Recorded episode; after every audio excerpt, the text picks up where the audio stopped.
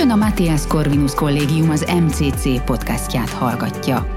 Tudjon meg rólunk többet az mcc.hu honlapunkon, Facebook, Instagram és Twitter csatornáinkon, valamint olvassa professzoraink, külső szerzőink és diákjaink írásait korvinák.hu tudásbázisunkon. Sok szeretettel köszöntünk mindenkit az MCC Podcast legújabb adásában, ahol egy, mondhatom, régi motorossal fogunk beszélgetni MCC-s berkekben, fiatal kora ellenére.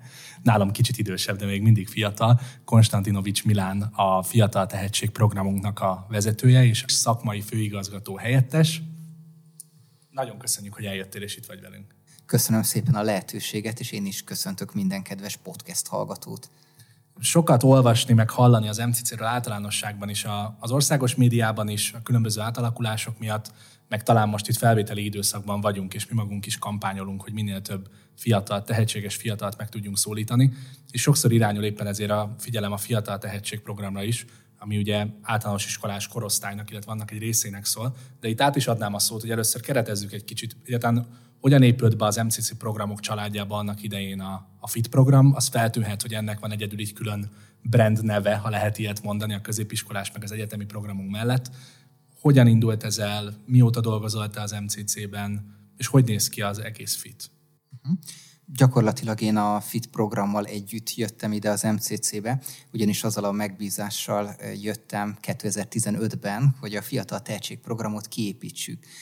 Előtte létezett a középiskolás meg az egyetemi program, viszont megvolt az az igény, hogy még lejjebb menjünk a tehetséggondozásban, ugyanis a tapasztalatok azt mutatták, meg így a szakirodalom is arról beszélt, hogy már 10 éves korban lehet tehetségeket azonosítani, és hát az MCC az, amikor a középiskolásokkal kezd foglalkozni, akkor igazából 4 év lemaradásban van, hiszen 4 nagyon érzékeny, nagyon szenzitív év, amit 10-14 év között töltenek el a gyermekek, és erre a hiányra, ennek a hiánynak a betöltésére jött létre a Fiatal Tehetség program. Amikor elkezdtünk ezen dolgozni, akkor egyelőre még csak ilyen pilot jelleggel gondolkoztunk benne, hogy nézzük meg, mit tud ez, van-e érdeklődés rá, és ott volt az a fő kérdés, hogy egyáltalán a 10 éves gyerekek egy ilyen iskola melletti tehetséggondozó programmal terhelhetőek-e. Van 1000 külön órájuk, nyilván azok fognak jönni, akiknek már amúgy is vannak lekötöttségeik, és lehet-e nekünk belépni ebbe a térbe, el tudjuk-e őket úgymond rabolni még egy kicsit a családjuktól, és szombatonként működőképes lehet egy ilyen tehetségprogram. Most mondtad, bocsánat, hogy szombatonként vannak ezek a képzések. Mesélsz egy kicsit arról, hogyan épül fel, hogy modulokból áll, hogyan néz ki egy fites diáknak a programja? Igen, tehát a fites diákoknak 4 évük van, amit nálunk tölthetnek. Ebből az első év az nyilván a szocializáció, a bekerülésnek az éve, amikor kiválogatjuk őket különböző helyszíneken. Erről majd később ejthetünk szót, hogy is csatornázunk be őket. 10-11 éves gyerekekről beszélünk. Így van, akik pont 5. osztályba lépnek, és abban az évben, amikor szeptemberben elkezdik az 5. osztályt, akkor egy válogató után nálunk is elkezdhetnek munkálkodni, meg a közösség részei lenni. És 8. osztály végéig visszük őket, tehát ez 4 évet jelent, és utána pedig a középiskolás programba léphetnek át. Amikor bekerülnek hozzánk a fites gyerekek, akkor az első 2 év az egy alapozó évnek mondható. Ebben az első 2 évben megmutatunk nekik egy ilyen tudományok svéd asztalát, lehet így fogalmazni, különböző területekről csipegethetnek, betekintést nyerhetnek olyan fontos tudományágakba, területekre, amik körbefonják a mindennapjainkat. Viszont nincsenek jelen feltétlenül az iskolai oktatásban. Mondok egy példát rá, foglalkozunk mondjuk a jövőkutatás, űrfizika témakörével, amelynek nyilván vannak iskolai tantárgyi alapjai, hiszen matematikára, fizikára, kicsit földrajzra épít. Mégis amikor azt nézzük, hogy milyen életlehetőségek lesznek a Marson, meg hová juthat el az emberi civilizáció, milyen űrkutatási fejlemények vannak, ezek már meghaladják általában azokat az ismereteket, amiket a tanórán a gyerekek megtapasztalhatnak. Zárójelben talán picit izgalmasabbnak is hangzik, mint a munkaerőképlet, vagy nem tudom, hogy mivel foglalkoznak párhuzamosan fizikából a közoktatásban ebben az időszakban. Igen, és egyébként jól meg is ragadtad a lényeget, mert pont próbálunk mindent sokkal izgalmasabbá tenni, mint amihez sajnos a közoktatásban mondjuk hozzászokhatnak a gyerekek. Ezért nagyon sok demonstrációs eszközt használunk, és minden gyakorlatközpontú, és főleg ebben az első két alapozó évben, amikor elkalauzoljuk őket ezekre a területekre, akkor kézzel fogható dolgokat visznek véghez a gyerekek. Nagyon sok az olyan foglalkozás, amely valamilyen manuális tevékenységre épít, hiszen ezzel lehet még őket lekötni, ezzel a tapasztalati úton való tanulással. És amikor haladunk majd tovább, és 7.-8.-osok lesznek, ott jönnek be azok a kurzusok, amelyek inkább a metakészségeket, a személyiségfejlődést segítik, vagy amelyek absztraktabb gondolkodást igényelnek. Tehát amikor mondjuk van egy egészségügyi tudatosság modulunk, amely 4 kurzusból áll, elkezdődik az 5-eseknél, és ível egészen 8-ig, addig mondjuk az 5-eseknél olyan alapvető dolgokkal találkoznak a gyerekek, mint az újraélesztés, sebkötözés, meglátogatnak egy mentőállomást, tényleg megnézhetik azt, hogy ez igazából nem egy ilyen elvont ismeretek halmaza, hanem ott dolgoznak a mentősök, meg ott van a mentésirányítás, és eljutunk mondjuk 8-ban odáig, hogy már testképpel foglalkoznak, a betegségekhez kötődő mítoszokkal, hiedelmekkel, kórházi betegjogokkal, egészségbiztosítási rendszerrel, tehát végig ível ez a történet, így a nagyon kézzelfoghatótól az absztraktabb irányába. Nagyon szépen felvázoltad, vagy elmondtad szerintem az egésznek a struktúráját. Menjünk vissza a legelejére. Ugye a kérdés az továbbra is áll, és hivatkoztál is erre az elején, hogy a szakirodalom szerint már 10 éves kor környékén beazonosítható a tehetség. Egy kicsit mesélj erről, mert szerintem a tehetségfogalom sokaknak amúgy is így megfoghatatlan, és talán nem is baj, mert rengetegféle tehetség van. A FIT programban mi számít tehetségnek, hogyha ilyen provokatíve feltetem ezt a kérdést, és hogyan találjátok meg a tehetségeket? Valóban ugye a tehetségnek nagyon sokféle útja, megközelítés módja van. Tehát van egymással párhuzamosan kb. 20 tehetségmodell, amivel a szakirodalom ezt a kiemelkedő képességet, átlag feletti teljesítményt le tudja írni. Amikor a tehetségről beszélünk, szerintem egy nagyon komplex készségegyüttesről van szó, amik nem is feltétlenül biztos, hogy az 5-eseknél már a maguk letisztult formájában tetten érhetőek, és amikor a válogatunk van, akkor sem arra megyünk rá, hogy már kiforrott tehetségeket keressünk, hanem úgymond tehetségígéreteket, akik bizonyos részterületeken a társaiktól, a kortársaiktól jóval magasabb szinten képesek produkálni. A FIT programnak a tehetség modellje az 3 fontos összetevőre épül. Ennek az egyik része a kooperációs készség. Tehát az, hogy egy közösségen belül milyen, nevezhetjük ezt egyébként szociális intelligenciának is, milyen szerepet tud betölteni, hogyan tud kooperálni a többiekkel, ha van neki mondjuk egy jó ötlete, ezt mennyire tudja csapatban kidolgozni. A másik ág az pedig a kreativitás, amit igazából azért nagyon fontos, mert hogy ez választja el a simán szorgalmas diákokat azoktól, akiknek egyedi meglátásaik és ötleteik vannak. Hogyan közelít meg egy problémát, milyen úton jut el a megoldásokhoz, képes-e mondjuk akár azonosítani több releváns utat egy problémának a megoldásához.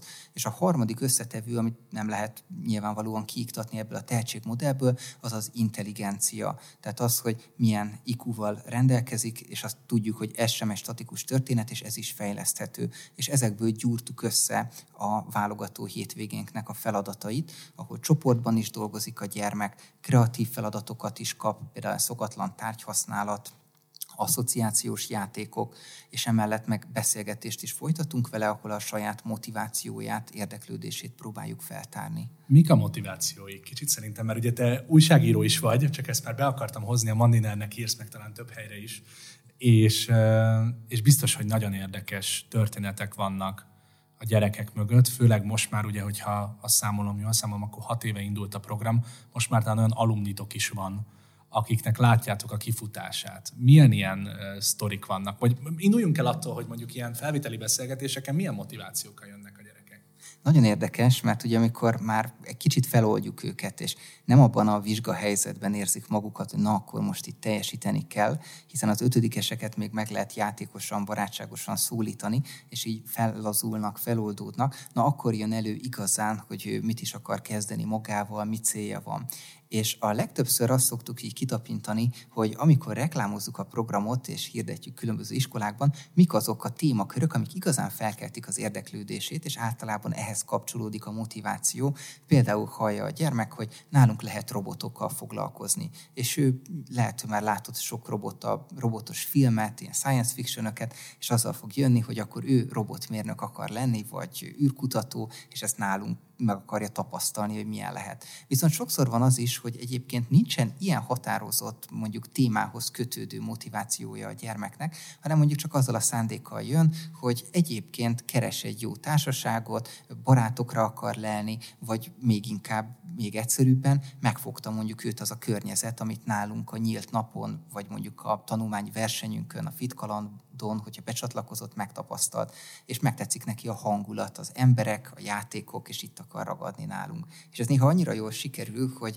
4 éven túl, még ebben az alumni közösségnek a tagjaként 2 évig is, már 2 éve, ugye, ha összeadjuk, akkor igen, 6 éve megy a program, tehát már 2 évet eltöltött ebben az alumni közösségben, és tényleg aktív részes ennek a társaságnak, tehát eljön velünk táborba, részt vesz a foglalkozásokon ilyen kis animátorként, segítőként, és egyébként pedig ő úgy identifikálja magát, hogy ő MCC-s, ő fites, és ez számára egyébként ott az adott városban, vagy az adott gimnáziumi környezetében azért egy komoly, kiemelkedő faktor, meg jelentőségű történet, hiszen egy olyan élmény rengeteggel gazdagodott, amiből szerintem egész élete végéig tud majd gazdagodni, meg táplálkozni. Mi az az ígéret egyébként, amit a FIT program a képzés elején nyilván a gyermeknek, de a szülőknek is tesz? Hogy rendben felfedeztük, vagy úgy látjuk, hogy a fiatok, lányatok tehetséges, szeretnénk, hogyha a programba velünk végig kitartana ebben a 4 évben, mert akkor ... Mert akkor egy tartalmas 4 évet fog nálunk tölteni.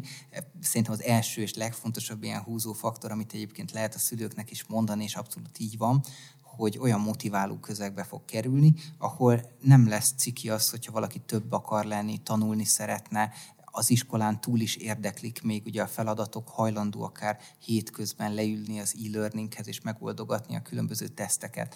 De azért ennél távlatosabban tekintve lehet azonosítani olyan fejlődési pontokat, amiket így a visszamérésekből, tanárokkal való beszélgetésekből, illetve hát a gyerekeknek a saját reflexiójából is ki tudunk azért kristályosítani. Az egyik ilyen, és szerintem nagyon jól megfogható pontja a FIT programnak, a FIT program eredményességének, hogy megtanul a gyermek kooperálni, csoportban hatékonyan dolgozni, nem egy magányos szobatudóssá válik, hanem hozzászokik ahhoz, hogy 7-ről 7-re mindig egy kis csoportban kell produkálnia magát, és utána előadni azt, amit közösen létrehoztak. És ez arra kényszeríti őt, hogy közösségben gondolkodjon, csapatban próbáljon mozogni. És azért erre az élete során később gondoljunk akár mondjuk a munkaerőpiacra, de bármilyen közösség részeként azért nagy szüksége lesz. És egy másik jól azonosítható pont, amit így szoktunk látni a gyerekeknél, az az érdeklődési horizontnak a kitágulása. Ezt úgy fogalmazta meg az egyik már középiskolás miskolci gyermek nálunk, hogy ablakot nyitottunk neki a világra, kitágult számára a világ. És ez azért nagyon fontos, mert amikor hozzánk jönnek a gyerekek, már 10 évesen csomó előítélettel, prekoncepcióval érkeznek, hogy a matematika az unalmas, nem érdekel, apám valami vegyész, de nagyon furcsa dolgokkal foglalkozik, nem értek hozzá, vagy a divat, meg az öltözködés az egy csajos téma, és az egy fiút nem érdekelhet, és ezekből a prekoncepciókból tudjuk kirázni őket, amikor megtapasztalják azt, hogy ezek a területek tök izgalmas területek, és amikor divatról van szó, akkor ott igenis bejön az, hogy rengeteg férfi divatdiktátor, tényleg stílus tanácsadó van, és hogy ez a világ, ez abszolút egy univerzális világ, ami egyébként sok összefüggésben van mondjuk a fenntarthatósággal, fenntartható divat, vagy akár azzal, hogy mondjuk ott is tervezni, és kreatív energiákat kell belevinni, hogyha az ember alkotni szeretne. Tehát igazából ezekből a sztereotípiákból kizökkentjük őket, akkor érjük el talán a fitnek a leglátványosabb fejlesztését, hogy a gyermekek elkezdenek nyitottan gondolkodni a világban, és elkezdenek úgy hozzáállni a különböző területekhez, hogy igen, ebben is lehet izgalmas, és igen, ott is lehet értéket teremteni. Említetted már, hogy valahogy így fogalmaztál, hogy mindenki az ő adott városában ezt meg azt elsajátíthatja, kis közösségeket alakíthat, tehát ez nem csak Budapesten létezik. Majd beszélünk még egy később itt az átalakulás kapcsán, hogy ez milyen szinten bővül is, de mesélj egy kicsit kérlek arról, hogy most hány városban vagytok jelen, körülbelül hány embert értek el, vagy fiatalt, gyermeket, fiatalt, talán ez így, ők a fiatalt kérnék, hogy úgy szólítsuk őket, és hány helyről indultatok, tehát hogyan növekedett ez a program? Igen, talán a számok nyelvén lehet így a legjobban bemutatni azt, hogy milyen dinamikus fejlődés történt. Amikor nekikezdtünk ennek a programnak, akkor még szerényen 4 vidéki városban kezdtük el a programot, és akkor mivel 25 fővel indul egy 5. évfolyam, összesen 100-an voltunk a rendszerben.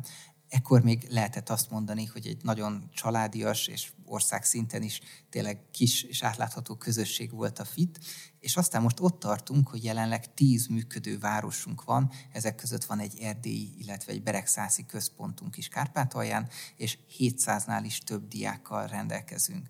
És a fejlődésnek az ívét tovább rajzoljuk, akkor egy újabb nagy dimenzióváltás jön majd ősszel, mert hogy akkor 22 városban leszünk jelen, amik közül egyébként 7 erdélyi város is lesz, tehát ott is megnövekszik a létszám, és ahogy kalkulálgattam, hogy a csatlakozó 5-esekkel már ilyen 1100-nál is több diák lesz a rendszerben, akik tényleg hétről hétre a program részesei lesznek. És a diákokról beszélünk természetesen, vagy rájuk fókuszálunk, de talán abban egyetértünk, hogy ahogy készültem erre a beszélgetésre, ezen gondolkodtam, hogy az akkor is tagadhatatlan, meg nem is szabad eltagadni, és talán ha még egy sapkádat megemlítem, cserkészvezetőként tudod, én is a cserkészetben nőttem föl, és ezt nagyon-nagyon hangsúlyozták nekünk mindig, hogy egy dolog, hogy az ember a kis közösségeiben mit művel, vagy mit művelnek vele, de azért minden a családból indul, és a családi minták azok akárhogy is, de mindig is hangsúlyosak maradnak. Hogyan lehet egy ilyen programba, talán fiatalabbaknál még célszerűbb a családot bevonni? Vagy úgymond a program oldalára állítani őket, hogyha nem 100%-osan állnának ott, vagy csak simán nem tudnák, hogy álljanak jól mellette? Igen, a cserkész példát hoztad, a cserkészetnek az analógiáját, és szerintem nagyon is mérvadó abból a szempontból, hogy ugye a cserkész csapatok is erőszülői közösségekre támaszkodnak, akik tényleg együtt mozognak a csapattal ideális esetben. És hasonló a helyzet a Fiatal Tehetség programnál is. Mi azt tűztük ki, hogy tényleg komplexen foglalkozzunk a gyerekekkel, és ebbe a komplexitásba a gyerekeken túl a szülők, illetve a pedagógusok is beletartoznak. Nyilván ezek a 10 éves gyermekek már nagyon erős családi mintákat, kódokat hoznak magukkal, és ezeknél pont az a jó, hogy nem felülírni akarjuk ezeket, hanem ráerősíteni, és bevonni és érdekelté tenni a szülőket abban, hogy a család háttértámogatást nyújtson a gyereknek, illetve az egész tehetséggondozó programnak. Nyilván ennek több útja-módja van, de azért szükséges ahhoz, hogy legyen egy alapnyitottság a szülőkben, hiszen hogyha ő nem támogatja, nem áll mellé, akkor nem lehet, akkor csak ilyen féllábú lehet ez a fejlesztés. Többek között megpróbáljuk őket közösségi programokkal aktivizálni, tehát a központunkban, bármilyen városban rendezünk ilyen szülőknek szóló programokat, illetve ami pedig a szemléletformálást erősíti, hogy van egy Szülők Akadémiája rendezvénysorozatunk, és ennek keretében olyan embereket szoktunk meghívni, olyan szakembereket, akik a családi életnek valamelyik aspektusában tényleg tudnak olyanokat mondani, amelyek kézzelfogható tanácsokat is jelentenek, és befolyásolhatják, hogy a szülőknek a gondolkodását. Például az évek során megfordult köreinkben Bagdiem őke, volt Kádár Anna Mária, Pál Feri atyát is lehet említeni, de olyan pedagógusokat is behoztunk, akik meg a tanulás élményszerűségét segítettek megmutatni. Például Jós Andrea vagy Balatoni József, de mellett meg több pszichológus, mentálhigiénész szakember is segítette már így a szülőknek ezt a támogató attitűd kialakítását. Egy kisebb leágazást szeretnék tenni a beszélgetésben, mert szerintem aktuális is a pandémia miatt, vagy most már lassan mondhatjuk, hogy a pandémia utáni időszakban remélhetjük szépen lassan, ez pedig a digitális világ, ami nyilván a Covid alatt sokban segítette az MCC programjait is, távoktatás, e-learning, ahogy te is említetted, különböző digitális megoldások, de még inkább ráirányította talán a figyelmet arra, hogy mennyire kiszolgáltatott minden generáció majd, hogy nem az internet meg a digitális világ veszélyeinek, vagy csak simán az így kialakuló függőségeknek, de talán ezek mondjuk a 10-14 év közöttiek különösen kitettek, meg védtelenek, hogy úgy mondjam, ezekkel a, a jelenségekkel, vagy ezzel a világgal szemben.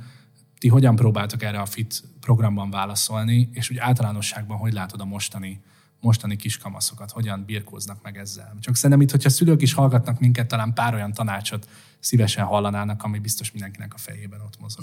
Igen. Ugye azért komoly kihívások elé állított minket is ez a digitális átállás, tekintettel arra, hogy a gyermek amúgy is idejének jó részét képernyő vagy telefonképernyő előtt tölti.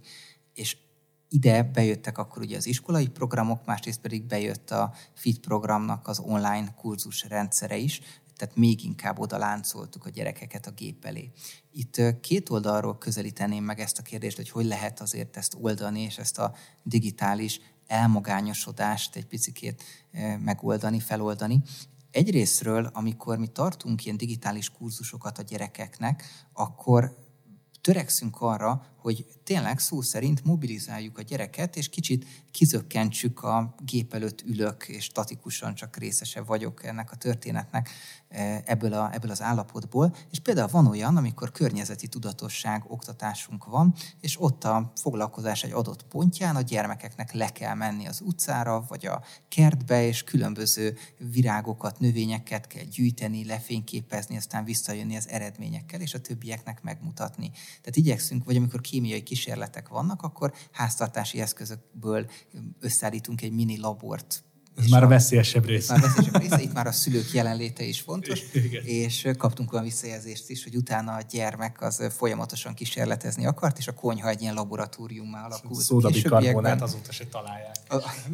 Kirobbanó sikere volt a foglalkozásnak, de visszatérve itt a digitális világhoz, alapvetően azt szoktuk a gyerekeknek is tanácsolni, amit egyébként a szülőknek is érdemes mondani, hogy legyen egy olyan fix időbeosztás, egy olyan időmenedzsment, ami segít azért jól ütemezni a digitális térben eltöltött időt. Tehát, hogyha megszabunk kötelező szüneteket, vagy azt, hogy mikor, milyen céllal ülünk le, és ezt következetesen betartjuk, akkor talán az az effektus, az kiküszöbölhető, hogy leülünk, gép elé, elkezdünk mondjuk valamit nézni, facebookozni, és utána fölkelünk, és eltelt egy fél nap. Tehát, hogy ebben van valamiféle tudatosság. Abból a szempontból könnyű helyzetben vagyunk, hogy az 5-eseinknél van egy internetes tudatosság oktatásunk, ami éppen arra irányul, hogy egyrészt hogyan szűrjük a tartalmakat, ami az, ami fontos számunkra, legyen egy ilyen hírszelekciós érzékünk, másrészt meg arra is, hogy egyáltalán hogy lehet hasznosan használni a digitális világ adta lehetőségeket, hogy ne csak úgy bolyongjunk a nagy digitális térben céltalanul. És ehhez társulnak egyébként gyakorlatok is, és hogyha ezen az 5-esek végigmennek, akkor igazából egy picit talán tudatosabban, egy kicsit tudatosabb önreflexióval tudnak a saját internet használatukhoz közelíteni. Mennyien mennek tovább, hogyha én csúnya marketinges vagy üzleti szót akarnék használni, mekkora a konverzió? Hányan mennek tovább a középiskolás programba? Tehát hányan folytatják MCC-sként?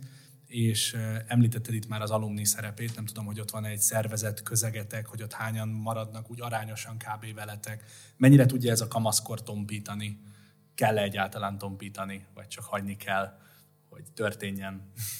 Ezek abszolút releváns kérdések, mert pont most 16-17 évesek az első fitesek, akik végeztek 2 évvel ezelőtt, és azt tapasztaljuk, hogy nagyjából a fele a társaságnak az tovább megy a középiskolás programba, de azért nehéz itt egyébként statisztikát mondani, mert számítottunk arra Wittmann Zsolttal, aki ugye a középiskolás programot vezeti, hogy lesznek olyan fitesek, akik kiszabadulva így a nagy középiskolai szabadságba kicsit eltávolodnak tőlünk, és majd valamikor 11.-12. táján, amikor már ugye a továbbtanulás is céllá válik, akkor újra becsatlakoznak majd a középiskolás programba, mert láttunk ilyen utakat a KP-sok között, akik 9-ben elágaztak tőlünk, és aztán visszatértek. Másrészt viszont azt is látjuk, hogy a fites gyerekek azért igénylik azt a közösséget, amit hétről hétre megtapasztaltak nálunk a FIT-ben. És ezért van az, hogy sokszor visszajárnak a programokhoz, a mi programjainkra, a központokhoz, és másrészt pedig a középiskolás programon belül is azért ilyen erős fit magokat, közösségeket alkotnak, és végül is egymás társasága miatt is érkeznek vissza ezek a gyerekek. És most lesz például, hogyha a Covid engedi, egy táborunk, amiben már fel fognak bukkanni olyan fites gyerekek, akik korábban ugye nálunk végeztek, és már ilyen mentori szerepet is tudnak ellátni. utolsó sapkádban, vagy legalábbis ma ebben a helyzetben az utolsó sapkádban tenném fel az utolsó kérdéscsomagot, amit az MCC-s átalakulásról szól. Ugye te az egész intézménynek a szakmai munkájának a koordinálásában, stratégia alkotásban és aktív szerepet válasz. Szerintem aki a fitnek a részese, vagy szülőként hallgat minket, vagy bármi, biztos van egy csomó kérdése. Hogy fog alakulni, hogy fog növekedni, minőség versus mennyiség. Mesélj erről egy kicsit, hogy a fitről már hallottunk számokat, de hogy ez nagyban hogy néz ki az MCC-ben, hogyan növekszünk, mi a ritmus és mi ezzel a cél?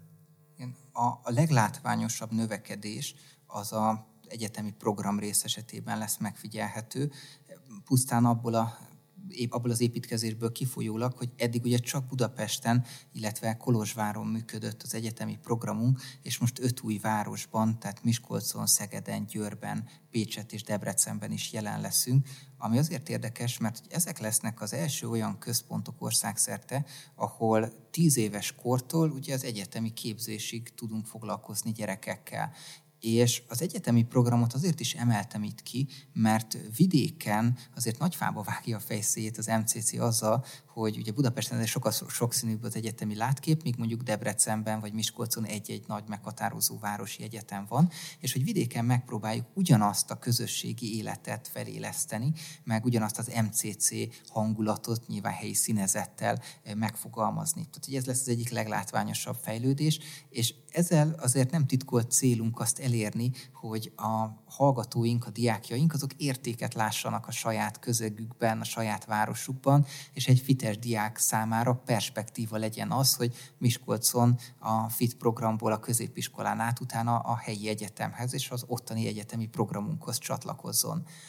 A másik nagy fejlődési pont az pedig a középiskolás program esetében valósul meg, és itt azt lehet mondani, hogy gyakorlatilag bárki az ország bármely pontján is él, elérhető közelségbe kerül vagy számára a középiskolás program, és nem csak Budapesten kicsit ilyen vízfejű jelleggel működnek majd ezek a havi egyszeri találkozások, hanem igenis erős közösségi, társasági élet lesz a különböző központjainkban. És szerintem pontosan ez az a nagy lépés az MCC-ben, amit nevezhetünk egy kicsit ilyen hálózatosodásnak is, vagy egy olyan rendszer, egy olyan háló kiépülésének, amely révén tényleg elmondhatjuk azt, hogy a Kárpát-medence nagy részét be tudjuk szőni tehetségközpontokkal.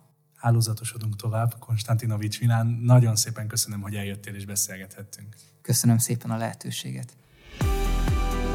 Köszönjük, hogy meghallgatta ezt az MCC Podcast epizódot.